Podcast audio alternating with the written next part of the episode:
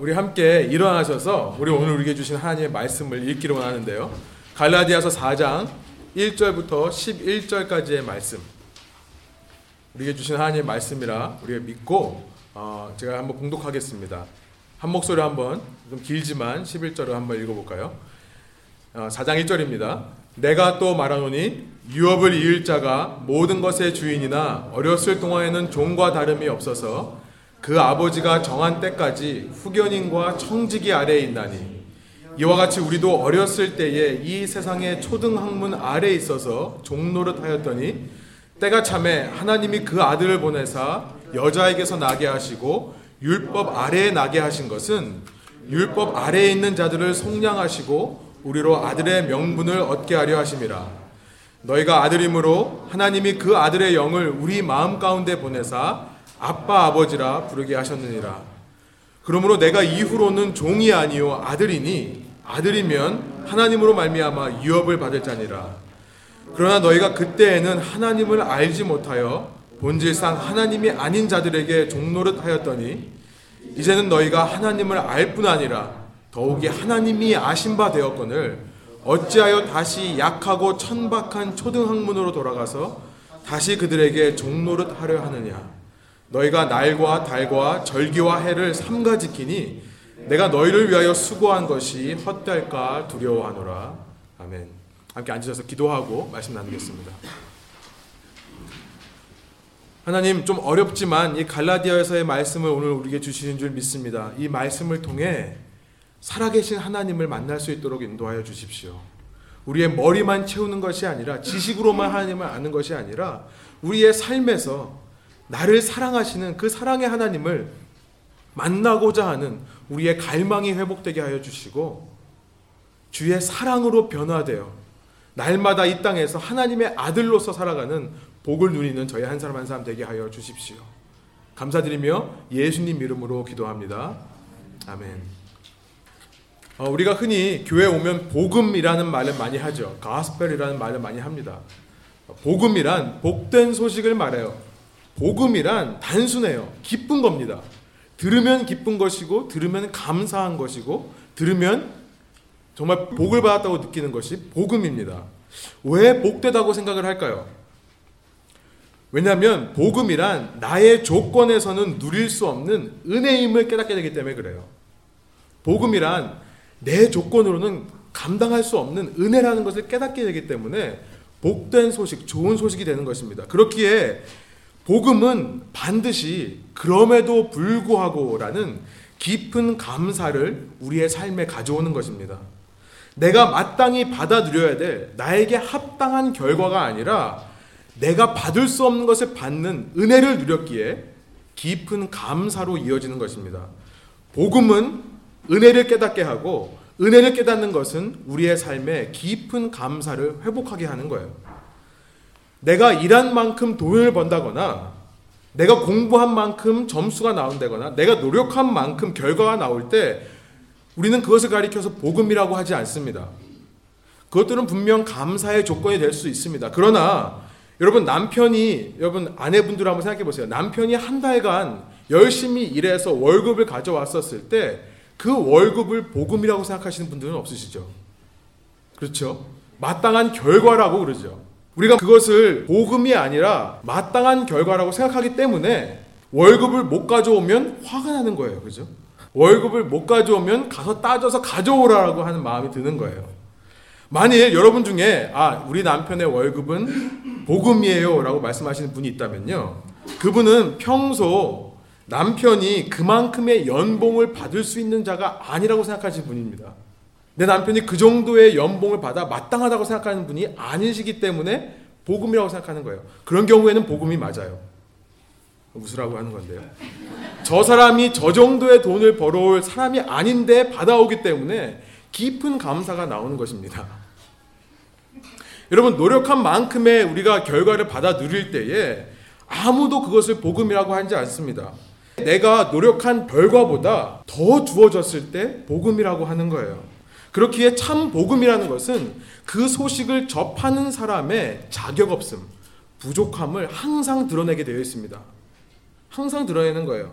그를 향한 은혜를 깨닫게 해주는 거죠. 그래서 그로 하여금 그럼에도 불구하고라는 깊은 감사를 자연스럽게 드릴 수 있도록 인도하는 것이 복음입니다. 여러분 복음의 삶을 추구하시는 여러분 되시길 소망합니다. 여러분의 삶에 다른 말로 말하면요. 하나님께서 역사하실 공간을 만들며 사시라는 거예요. 여러분 삶에 하나님이 역사하실 공간을 만들라는 거예요. 하나님의 은혜를 매 순간 기억하시면서 감사의 삶을 사시라는 말씀입니다. 우리는 이 땅에 아기로 오신 예수 그리스도를 기다리는 대강절을 지내고 있습니다. 그러면서 우리에게 복음이 무엇인가? 모든 소식 중에 가장 기쁘고 가장 좋은 소식이 무엇인가? 우리는 예수 그리스도만이 우리의 복음인 것을 믿고 기다리고 있습니다. 우리를 향해 오시는 예수 그리스도, 그 예수 그리스도 안에서 우리는 하나님의 아들로 입양되어서 하나님의 유업과 기업, 그 인헤리턴스를 물려받는 복을 누리게 되기 때문입니다. 이것은 우리가 받을 합당한 결과가 아니에요. 우리가 노력한 만큼 받는 대가가 아닙니다. 이것을 복음이라고 하는 이유는 나는 결코 하나님의 아들이 될 자격이 없는 존재이기 때문에 그렇습니다. 나는 악하고 약한 존재이기 때문에 그래요.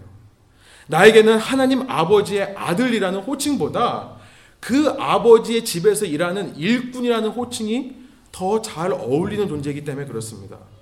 나라는 존재는요, 마치 노예처럼 묶여서 살아야 그나마 좀 인간다운 삶을 살 존재이기 때문에 그래요.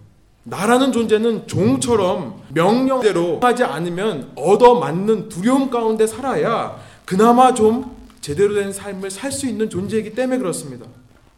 그러나 그럼에도 불구하고 이러한 나를 위해 하나님께서는 자신의 하나뿐인 아들 예수 그리스도를 십자가 위에서 죽게 하셨어요.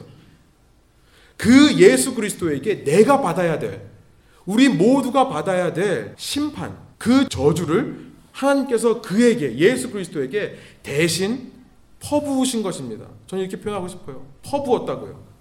그래서 나는 그 예수 그리스도 안에서 하나님의 모든 저주와 심판으로부터 속량되는 거예요. 해방되는 것입니다. 그렇게 회복된 나에게 하나님 아버지께서는 아들의 옷을 입혀주시고 내 손가락에 아들의 반지를 껴주시고 내 발에는 아들의 신을 신겨주시는 거예요. 이런 나를 향한 하나님의 사랑과 은혜를 내가 깨닫고 마음 중심으로부터 깊은 감사를 드리게 될 때에 우리는 그 복음을 믿을 수 있습니다.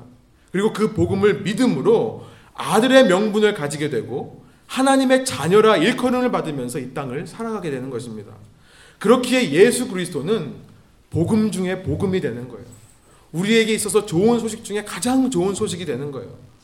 그 예수께서 이 땅에 아기로 태어나셔서 이제 십자가에서 우리를 위해 대신 돌아가신다는 그 사실이 우리에게는 복음이 되기 때문에 우리는 그 기쁜 소식에 감사하며 기다리고 기다리는 이 대강절을 지내고 있는 것입니다. 여러분 그런데 참으로 기가 막힌 사실이 있어요. 참으로 기가 막힌 사실은 이런 칭의에 우리를 의롭게 하시는 은혜와 사랑의 하나님에 대해 알면서도 그 아들이 되는 그 하나님의 아들이 되는 참 신앙을 추구하기보다 계속해서 노예로 남는 것이 더 편하다고 말하는 사람들이 있다는 것이 놀라운 것입니다. 이것이 기가 막힌 거예요. 우리의 자격 없음과 우리의 부족함을 깨닫는 것은 복음을 받아들이고 그 나를 향한 은혜를 깨닫고 깊은 감사를 드리기에 반드시 필요한 것입니다.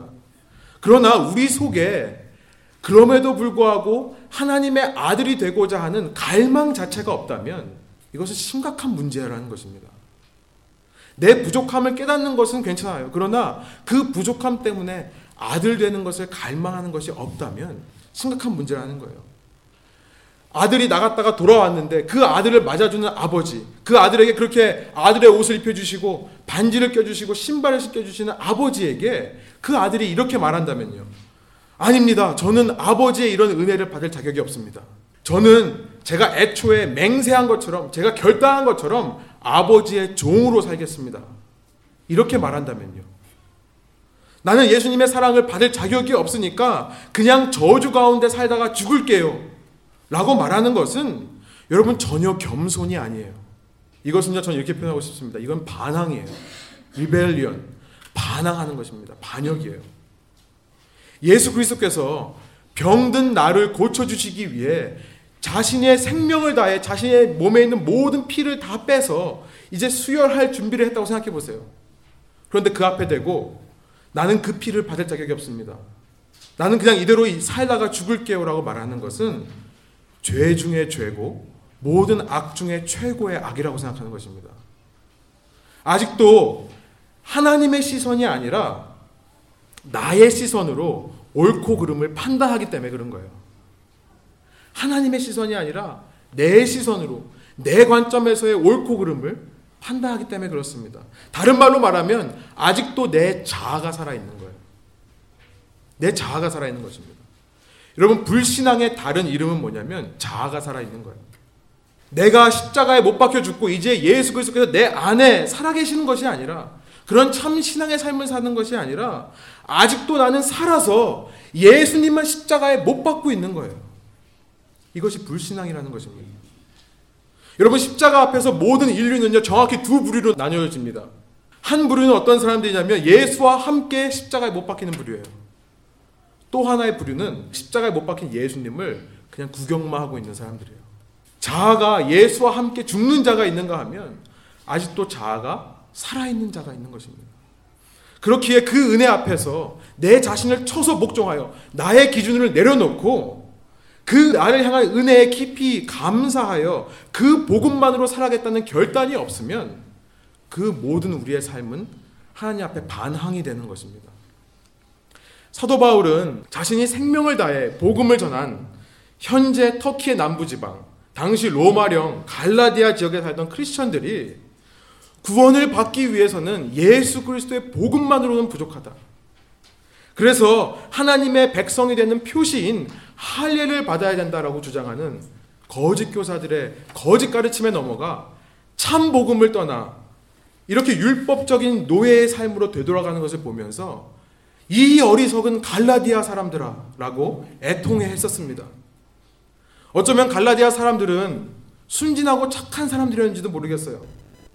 그들은 예수 그리스도에 대해 듣고 나서 지금까지 자신들은 아 나는 정말 하나님을 모른 채 하나님이 아닌 다른 것들에 종노릇하며 살았구나라는 것을 깨달았는지도 모르겠습니다. 오늘 본문 8절에 나와 있는 내용이에요. 사도 바울이 이렇게 얘기하죠. 그러나 너희가 그때에는 하나님을 알지 못하여 본질상 하나님이 아닌 자들에게 종노릇하였더니 당시 로마령 갈라디아 지역 이방인들은 그 크리스천들은 그리스 문화권에서 다양한 우상을 섬기던 자들이었습니다. 그 우상들을 섬기며 살던 자신들의 이전 삶이 얼마나 죄로 가득한 삶이었는지 그들은 예수 그리스도를 만나고 깨달은 거예요. 그런데 자신들이 전혀 알지도 못하는 예수 그리스도라는 사람을 믿기만 하면 자신들의 모든 이 과거의 죄가 다 용서된다고 그래서 자기는 참된 구원을 얻을 수 있다라고 말하는 이 사도 바울의 가르침을 전해 듣고는 이들은 아마도 이런 생각을 한 것 같습니다.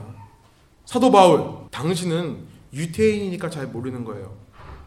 당신은 유태인이기에 우리 이방인들이 얼마나 심각한 죄를 저지르며 살았는지를 당신은 모르는 거예요. 우리는 그리스와 로마의 모든 우상들을 섬기며 그 우상들이 우리의 삶에 풍요로움과 안정을 줄 수 있다고 믿었던 사람들입니다. 우리는 믿었을 뿐만 아니라 그들의 그 우상들에게 재물을 드렸었고 그 우상의 형상들을 부적처럼 갖고 다니면서 그것이 있어야만 내가 돈을 벌고 살 수 있다고 믿었던 사람들이에요. 우리는 그 신전에서 그 이방신들을 섬기는 신전에서 봉사하는 여사제들과 제사라는 목적으로 성관계를 가졌던 사람들입니다. 우리는 그 우상이 제공하는 쾌락에 중독되어 있던 사람들이에요. 당신의 말대로 우리가 예수 그리스도라는 사람을 믿고 단순히 우리가 믿음만으로 의롭게 된다면 그 칭의를 받는다면 그것은 그냥 우리의 법정에서의 판결만 바꿔지는 것은 아닙니까? 당신 말대로 우리가 예수 그리스도를 믿고 아브라함의 자손이 되는 천국의 시민권을 얻는 거라면 그냥 우리의 스테러스만 바뀌는 건 아니에요. 당신의 말처럼 우리가 예수 그리스도를 믿고 하나님의 양자가 되는 자격을 얻는다는 것은 마치 우리가 다른 옷을 입고 손가락에 다른 반지를 끼고 다른 신발을 신는 것처럼 우리 외부에 나타나는 것은 아닙니까? 예수를 믿는 것이 진정으로 나를 변화시킬 수 있습니까? 이런 질문을 하는 건지도 모르겠어요. 예수를 믿고 칭의된다는 것은 단지 우리의 신분상의 변화만을 얘기하는 것이지 우리의 외부의 변화를 얘기하는 것이지 실제로 내 매일매일의 삶이 변하는 것은 아니지 않습니까? 그래서 우리 생각에는 율법이 아직도 우리에게 필요하다고 말하는 주디아이저들, 그 유대주의자들, 그 거짓 교사들의 주장이 그럴듯하게 들립니다. 비록 우리가 믿음으로 구원을 얻는다 하더라도 우리가 우리의 이 죄악된 육체를 계속해서 가둬놓지 않으면 우리는 언제 무슨 일을 저지를지 모르는 시한폭탄 같은 존재입니다.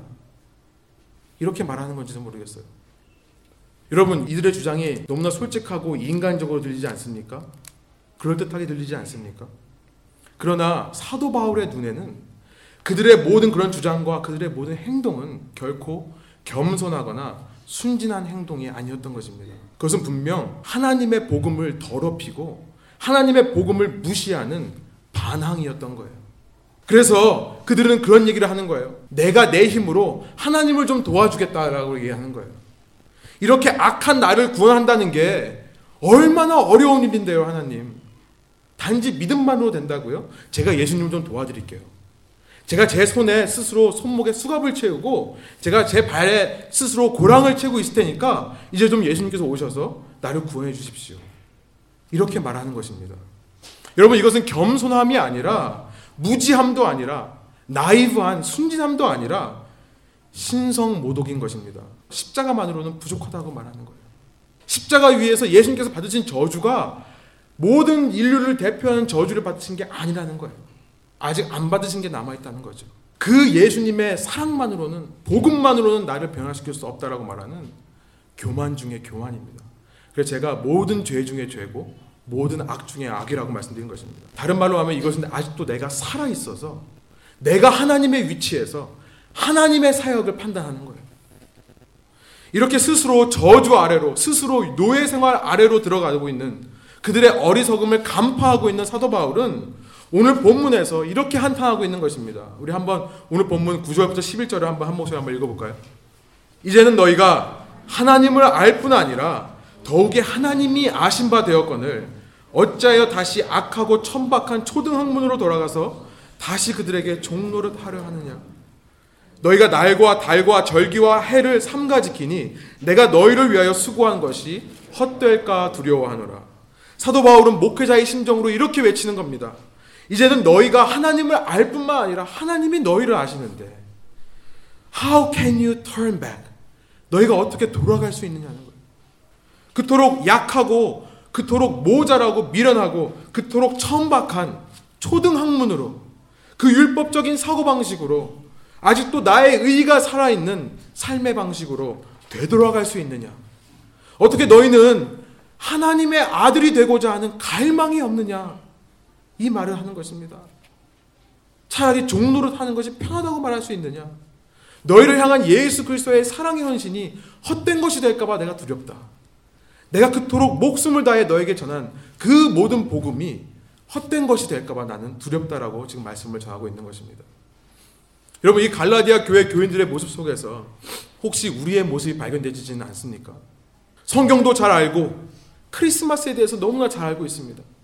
예수 그리스도의 십자가와 부활의 사역에 대해 수없이 많이 들어왔습니다. 그러나 정작 우리의 삶에서는 너무나도 빨리, 너무나도 쉽게 우리의 자아가 주인되어 판단하고 결정하는 삶을 사는 것은 아닙니까?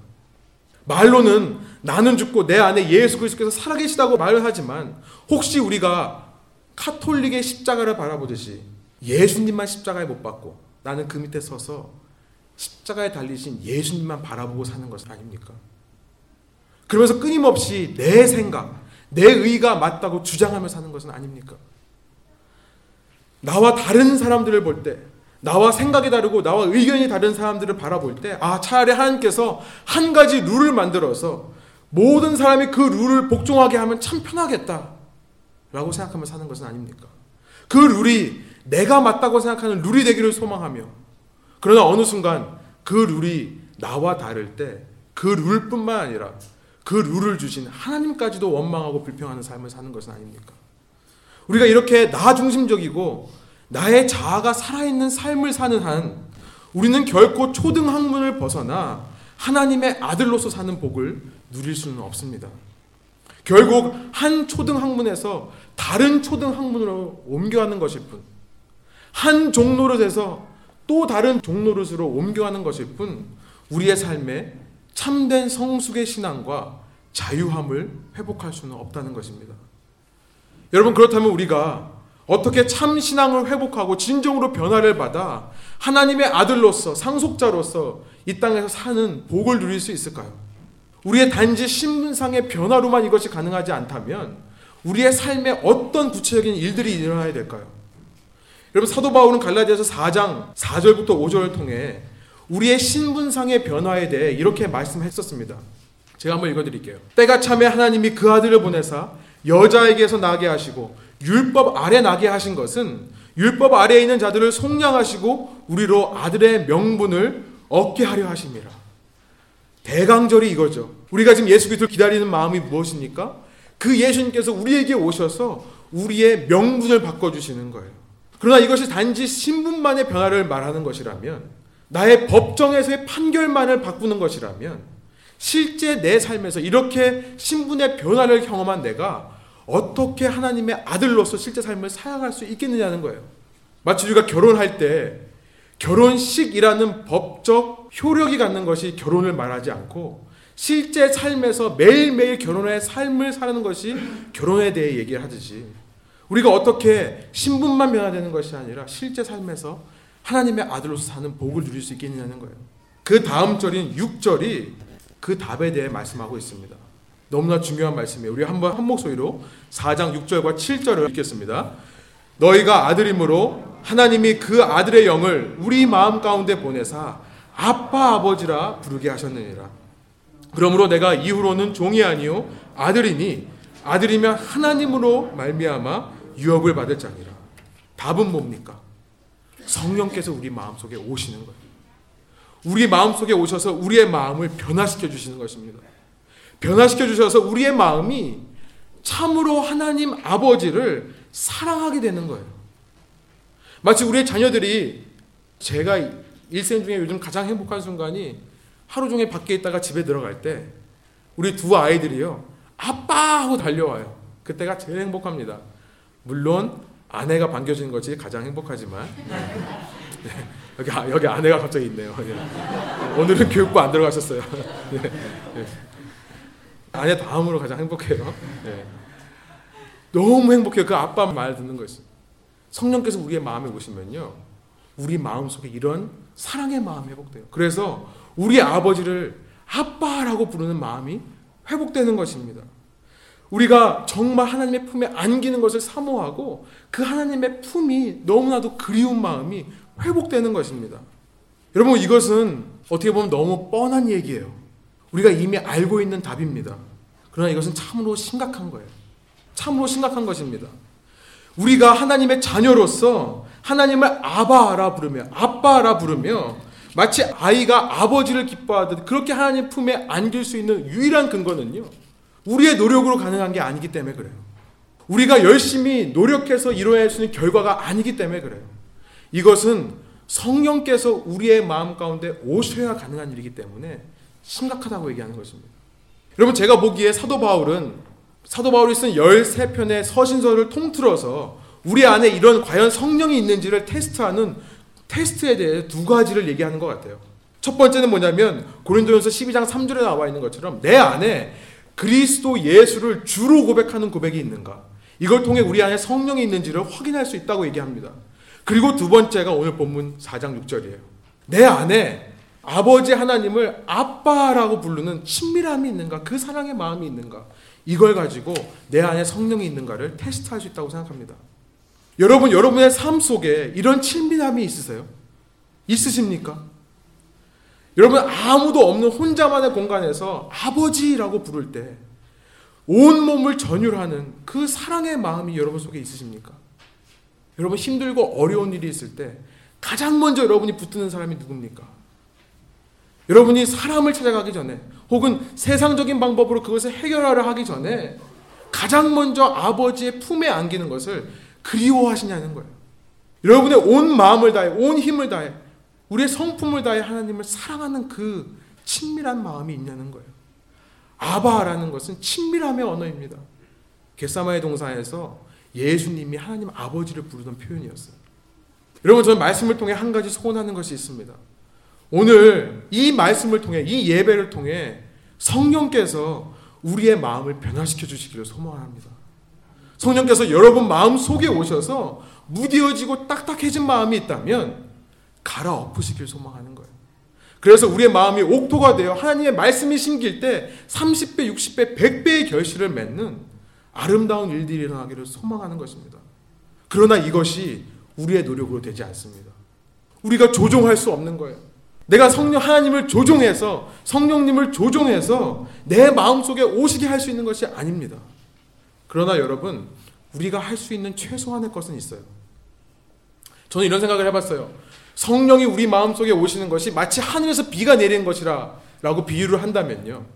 여러분 우리가 비를 막기 위해 할 수 있는 최소한의 일이 있지 않습니까? 우리가 기도한다고 해서 하늘에서 갑자기 비가 내리게 할 수는 없지만 비가 내릴 때 우리가 비를 맞는 방법이 있잖아요. 뭐죠? 비가 올 때 멍멍이처럼 나가는 거예요, 밖에. 비를 맞는 거죠.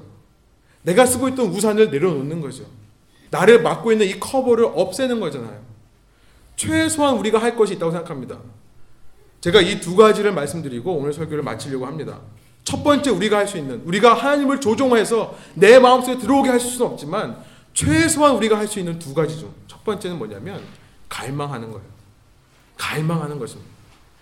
앞서 말씀드린 대로 하나님의 아들이 되는 것을 갈망하는 거예요. 내가 내 자신을 보면 부족하고 약하고 악하다는 것을 깨닫지만 그럼에도 불구하고 나는 아버지의 아들이 되고 싶습니다라고 얘기를 하는 것입니다. 내가 내 자존심이 아직도 살아남아가지고 아 나는 아버지의 아들이 될 자격이 없습니다. 내가 서원한 대로 종으로 살게 해주십시오. 이게 아니라 갈망하는 것입니다. 내 비록 내 자신은 하나님의 은혜를 입기에는 너무나 부족한 존재지만 그러나 나는 하나님의 자녀로 살고 싶습니다라고 기도하는 거예요. 우리가 전에 살펴보았던 누가복음 11장 9절부터 13절 제가 다시 한번 읽어 드릴게요. 이렇게 말씀하십니다.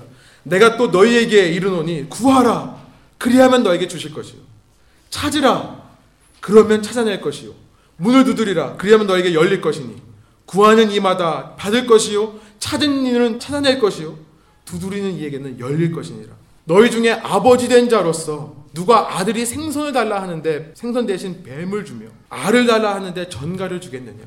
13절 이렇게 말씀하시죠.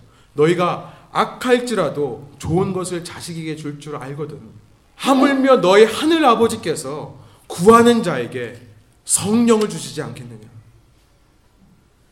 여러분 기억하십시오. 첫 번째, 날마다 구하고 찾고 두드리십시오. 성령을 구하고 찾고 두드리십시오. 갈망하십시오. 여러분 연말이 되어 점점 더 바빠지는 시간입니다. 그러나 여러분 주중에 하루라도 여러분 조용히 하나님과 1대1로 대화하는 시간을 가져보십시오. 아무도 없는 공간에서 무릎을 꿇고 아빠 아버지라고 불러보세요. 여러분 저는 믿습니다. 여러분이 그렇게 간절함으로 하나님 아버지를 부르실 때 하나님께서 여러분을 품에 안아주시는 것을 여러분이 체험하실 줄 믿습니다. 여러분 두 번째 우리가 할 수 있는 노력의 두 번째는 최소한의 노력은 진정한 회개예요. 여러분 진정한 회개란 제가 이렇게 생각해 봤어요. 진정한 회개란 정의를 하면 두려움에서 나오는 죄책감이 아니라 사랑으로부터 나오는 자발적 포기입니다. 이것이 진정한 회개예요. 다시 말씀드립니다. 진정한 회개란 두려움으로부터 나오는 죄책감이 아니라 사랑으로부터 나오는 자발적 포기라는 거예요. 여러분 사도 바울은 로마 교회를 향한 편지인 로마서 8장에서 오늘 본문이 갈라디아서 4장 6절을 좀 더 자세하게 이렇게 설명해요. 여러분 주부에 있지만 제가 한번 읽어 드릴게요. 로마서 8장 14절에서 15절입니다. 무릇 하나님의 영으로 인도함을 받는 사람은 곧 하나님의 아들이라 라고 말해요. 그리고 나서 15절에 이렇게 말해요. 너희는 무서워하는 두려워하는 종의 영을 다시 받지 아니하고 양자의 영을 받았으므로 우리가 아빠 아버지라고 부르짖느니라 이렇게 말해요. 여러분 중요한 표현이 나오죠. 무서워하는 종의 영이라는 표현이에요. 우리는 무서워하는 종의 영이 아니라 양자의 영, the spirit of adoption.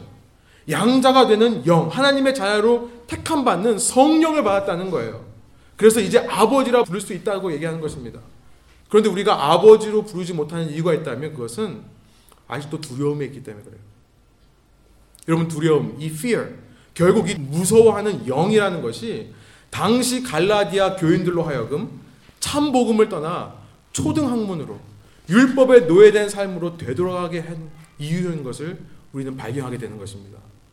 두려움 때문에 그들은 하나님이 아들이 되는 것보다 하나님의 종이 되는 것이 더 편했던 거예요. 두려움 때문에 유태인들은 율법을 이용하여 율법을 악용하여 외식적이고 가식적이고 교만한 신앙생활을 했던 것입니다. 두려움 때문에 우리는 아직도 우리는 우리 자신을 완전히 십자가에 들이지 못하고 아직도 내 자아를 살려놓는 거예요. 그러나 여러분 참된 회개란 참된 회개란 참된 회개로부터 나오는 참된 변화란 결코 두려움으로 하는 것이 아닙니다. 두려움은요 단지 죄를 깨달을 때 나에게 찾아오는 죄책감에 불과한 거예요. 여러분 죄를 지어 보셨죠? 저만 지어 본 거 아니죠? 죄를 지었을 때 짓고 나서 그 몰려오는 죄책감, 그 두려움. 그래서 그 두려움 때문에 회개한다고 말하는 것은 진정한 회개가 아니라는 거예요. 참된 회개는요, 사랑함으로부터 나오는 자발적인 포기입니다. 여러분, 결혼 관계에서 제가 참 이걸 많이 느껴요. 누가 페이스북에 지난주에 이런 말 썼더라고요. 좋아하는 것을 해줄 때보다 싫어하는 것을 하지 않을 때 참 신뢰가 생깁니다. 여러분, 그렇지 않습니까? 우리 배우자가요. 내가 좋아하는 거 해줄 때보다 내가 싫어하는 거 안 할 때 더 믿음이 가고 더 사랑스럽지 않습니까? 그렇죠. 그러나 참 이렇게 많이 공감되는 말인데 여기에 빠진 것이 하나 있다고 생각을 해요. 여기서 빠진 것은요, 그 싫어하는 것을 하지 않는 마음의 동기가 뭐냐는 거예요. 싫어하는 것을 하지 않는 마음의 동기가 두려움이냐, 사랑이냐는 거예요. 내 아내가 내가 이거 하면 괴물로 변해가지고 집안에 다 뒤엎고 모든 그릇 다 깨뜨리고 나를 못 살게 굴고 바가지 굴... 제 아내가 그렇다는 얘기 전혀 아닙니다. 그럴까봐 두려움에 안 하는 것이냐 아니면 자발적으로 내가 사랑하는 아내를 위해 비록 나는 하고 싶지만 나의 본성은 하게끔 되어 있지만 그럼에도 불구하고 내가 사랑하기 때문에 안 하는 것이냐 여러분 두려움으로부터 나오는 삶의 변화는 외적인 행동 양식을 변할 뿐입니다. 그 외적 행동 양식만을 변할 뿐 진정한 내 내면을 바꾸지는 못합니다. 그래서 기회가 되면 아무도 안 보거나 아내가 없으면 또 하는 거예요. 아무리 율법적으로 나를 쳐서 복종한다 하더라도 그 동기가 두려움이면요. 나의 내면은 전혀 변하지 않아요. 그러면서 이것이 반복되다 보면 내 신앙생활이, 내 삶이 가식으로 변하는 거예요. 외식으로 변하는 거예요. 교만함으로 변하는 거예요. 그러나 사랑부터 나오는 복종은요. 참된 변화를 가능하게 해요. 이것이 참된 회개라는 거예요. 여러분, 여러분이 한번 죄를 지었다고 생각해 보십시오. 여러분, 죄라고 생각할 때 가장 먼저 떠오르는 것이 무엇입니까? 말씀하시지 마시고 생각만 해보세요. 여러분이 지금 그걸 했다고 생각해 보세요. 여러분, 그 순간에 하나님이 여러분을 어떤 시선으로 바라보신다고 생각하십니까? 내가 그 짓을 또 했을 때, 내가 그 말을 또 했을 때, 하나님이 나를 어떻게 바라본다고 생각하세요? 아이고, 너 그거밖에 안 되냐? 내가 널 위해 목숨을 주었는데, 내가 천하를 다 희생했는데, 너 이거밖에 안 되냐? 너 이런 꼴 보려고 내가 이렇게 너 희생했니? 여러분이 만일 이러한 마음가짐에서 벗어나지 못한다면요.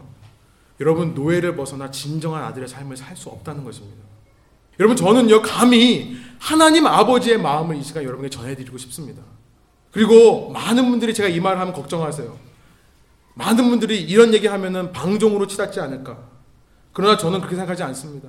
여러분이 정말 이것을 안다면 여러분 두려움으로부터 벗어나 참된 변화를 여러분 여러분 삶 가운데 가져올 수 있어요. 여러분이 죄를 지을 때 여러분을 바라보시는 하나님의 시선이 어떠신지 아십니까? 예전과 조금도 다름없이. 여러분이 아주 잘해서 여러분이 성숙한 모습을 보여서 하나님을 기쁘게 했을 때와 전혀 다름없는 눈빛을. 여러분이 죄를 지을 그 상황에도 하나님은 여러분을 사랑의 눈빛으로 보신다는 거예요. 저는 이것을 믿습니다. 여러분, 죄의 한가운데서 이런 나를 향한 그럼에도 불구하고 나를 사랑하시는 하나님의 눈길을 발견하신 적이 있으십니까?